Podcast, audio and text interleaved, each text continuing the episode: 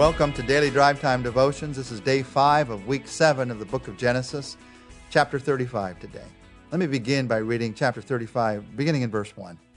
Then God said to Jacob, Go up to Bethel and settle there, and build an altar there to God, who appeared to you when you were fleeing from your brother Esau. Now listen to what happens beginning in verse 4. So they gave Jacob all the foreign gods that they had and the rings in their ears, and Jacob buried them under the oak at Shechem. And then they set out. And the terror of God fell upon the towns all around them, so that no one pursued them. Jacob and all the people with him came to Luz, that is Bethel, in the land of Canaan. There he built an altar, and he called the place El Bethel, because it was there that God revealed himself to him when he was fleeing from his brother. Now, Deborah, Rebekah's nurse, died and was buried under the oak tree, the oak below Bethel, and it was named Allon Bachuth. Now, down to verse 16. Then they moved on from Bethel. While they were still some distance from Ephrath, Rachel began to give birth and had great difficulty. And as she was having great difficulty in childbirth, the midwife said to her, Don't be afraid, for you have another son. And she breathed her last, for she was dying. And she named him Ben Oni, but his father named him Benjamin. So Rachel died and was buried on the way to Ephrath, that is Bethlehem. Over her tomb, Jacob set up a pillar, and to this day that pillar marks Rachel's tomb. Israel moved on again and pitched his tent beyond Migdal Eder. Well, Israel was living in that region. Reuben went in and slept with his father's concubine Bilhah, and Israel heard of it. Jacob had 12 sons. And then beginning in verse 23, those sons are listed the sons of Leah Reuben, the firstborn of Jacob, Simeon, Levi, Judah, Issachar, and Zebulun. The sons of Rachel, Joseph and Benjamin. The sons of Rachel's maidservant, Bilhah, Dan, and Naphtali. The sons of Leah's maidservant, Zilpah, Gad, and Asher. These were the sons of Jacob and they were born to him in Paddan Aram. Now I say that, all these names, read them, because these are the 12 sons of Israel, the 12 tribes of Israel. These are the blessings of God that came to Jacob in Paddan Aram. Paddan Aram, where Laban was, where he struggled, where he worked so long, and God was blessing. So listen to what happens in verses 27 to 29. Jacob came home to his father Isaac in Mamre, near Kiriath Arba, that is Hebron where Abraham and Isaac had stayed. Isaac lived 180 years. Then he breathed his last and died and was gathered to his people, old and full of years. And his sons Esau and Jacob buried him. Here's Jacob. He struggled his way to faith. We've looked at his life these last couple of weeks from bargaining to wrestling to limping to trusting.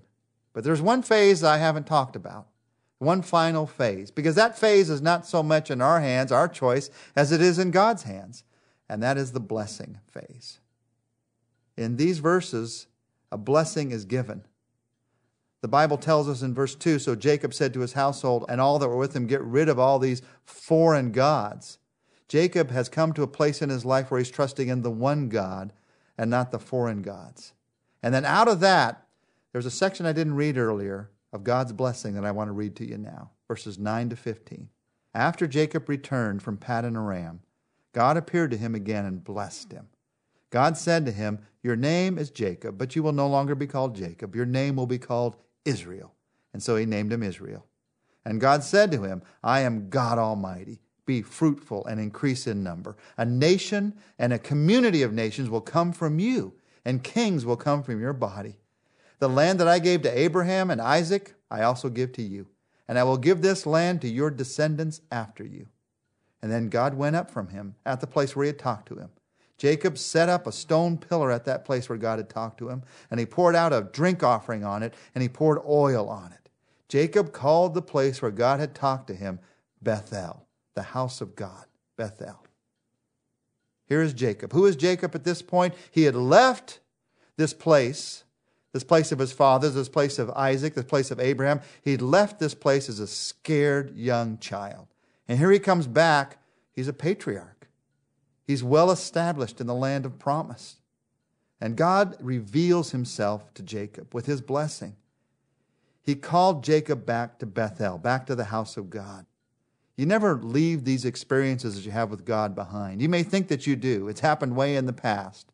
Jacob had left this land. He'd been afraid, but God calls him back. Being called back meant, as we read earlier, that the foreign gods had to be put away. Maybe Laban's gods were buried here, I don't know. And that the people had to purify themselves because Jacob knew who they were going to meet. And in this moment, God speaks to Jacob this strong word of blessing. In this time of great prosperity in Jacob's life, when he's coming back into the promised land, God, in the strongest way, reminds Jacob that it is God's blessing that has brought him to where he is, and that it is God's blessing that's a hope for the future. And Jacob responds well. How does Jacob respond? He sets up a pillar of worship at Bethel, a place where he can see what God has done. And he needed that. He needed that in his life. In verse 19, we read that Rachel dies in childbirth. He loses the wife that he loves, he buries her. And then in verse 29, at the end of the chapter, his father, Isaac, dies. God knew that Jacob would soon be facing this. And so in verses 9 to 15, he gives him the promise again. He reminds him of who he is again. You are Israel. He gives him the strength beforehand to face what he knew what he would have to face. Now, God is affirming his blessings in these verses to Jacob. But there's something amazing here, something I don't want you to miss.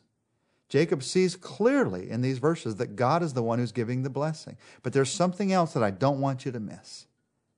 I don't want you to miss that although God affirms the blessing in these verses, when Jacob gets to the end of all these phases of life, the truth is God was blessing Jacob all the way through. While Jacob was bargaining, God was blessing. While Jacob was struggling, God was blessing. While Jacob was wrestling, God was blessing. While Jacob was limping, God was blessing. Children were being born. Material blessings were being given. The 12 tribes of Israel were being started. The future was being prepared. God was at work all the way through. And this is true in my life and your life too. God's at work. God is at work in your life. Recognized or unrecognized, He's at work in your life, giving His blessings. Following Him or ignoring Him, He's at work in your life. Our responsiveness when you begin to respond to what he's doing, as Jacob finally does in these last couple of chapters, that allows you to begin to grow, to change, to connect with God, to use those blessings for his glory. But all the way through, God is blessing. All the way through. And so we can say with Jacob, it was a struggle sometimes, but God was always there. God was always blessing. God was always working. Jesus Christ, as we take a few moments to talk to you, we want to thank you. Thank you that you're a blessing, blessing our lives in ways that we do not see. And while sometimes we want to focus on things that are not there, not happening, we wish hadn't happened, God, help us right now to focus on things that are there, that have happened, ways that you have blessed, ways you've protected us, ways you've guided us, ways you've given to us materially, physically. God, thank you for your blessings in the midst of the struggles of life, in the midst of our bargaining with you and not knowing you, thank you for the blessings of life. And Lord, help us to get to know you so that those blessings are not just something we take for granted or just something that somehow we think we deserve or something that somehow we want to just use for ourselves or just our little family. Help us to get to know you so that we begin to recognize that those blessings, God, you have blessed us to be a blessing. You've blessed us to be a blessing not only here on this earth, but all the way into eternity. Help us to see how you can use those blessings you put into our lives to bring you glory. We ask this, Jesus, in your name. Amen. Be sure to join us next week as we continue our study in the book of Genesis. We're going to begin together the story of a dreamer, the story of Joseph.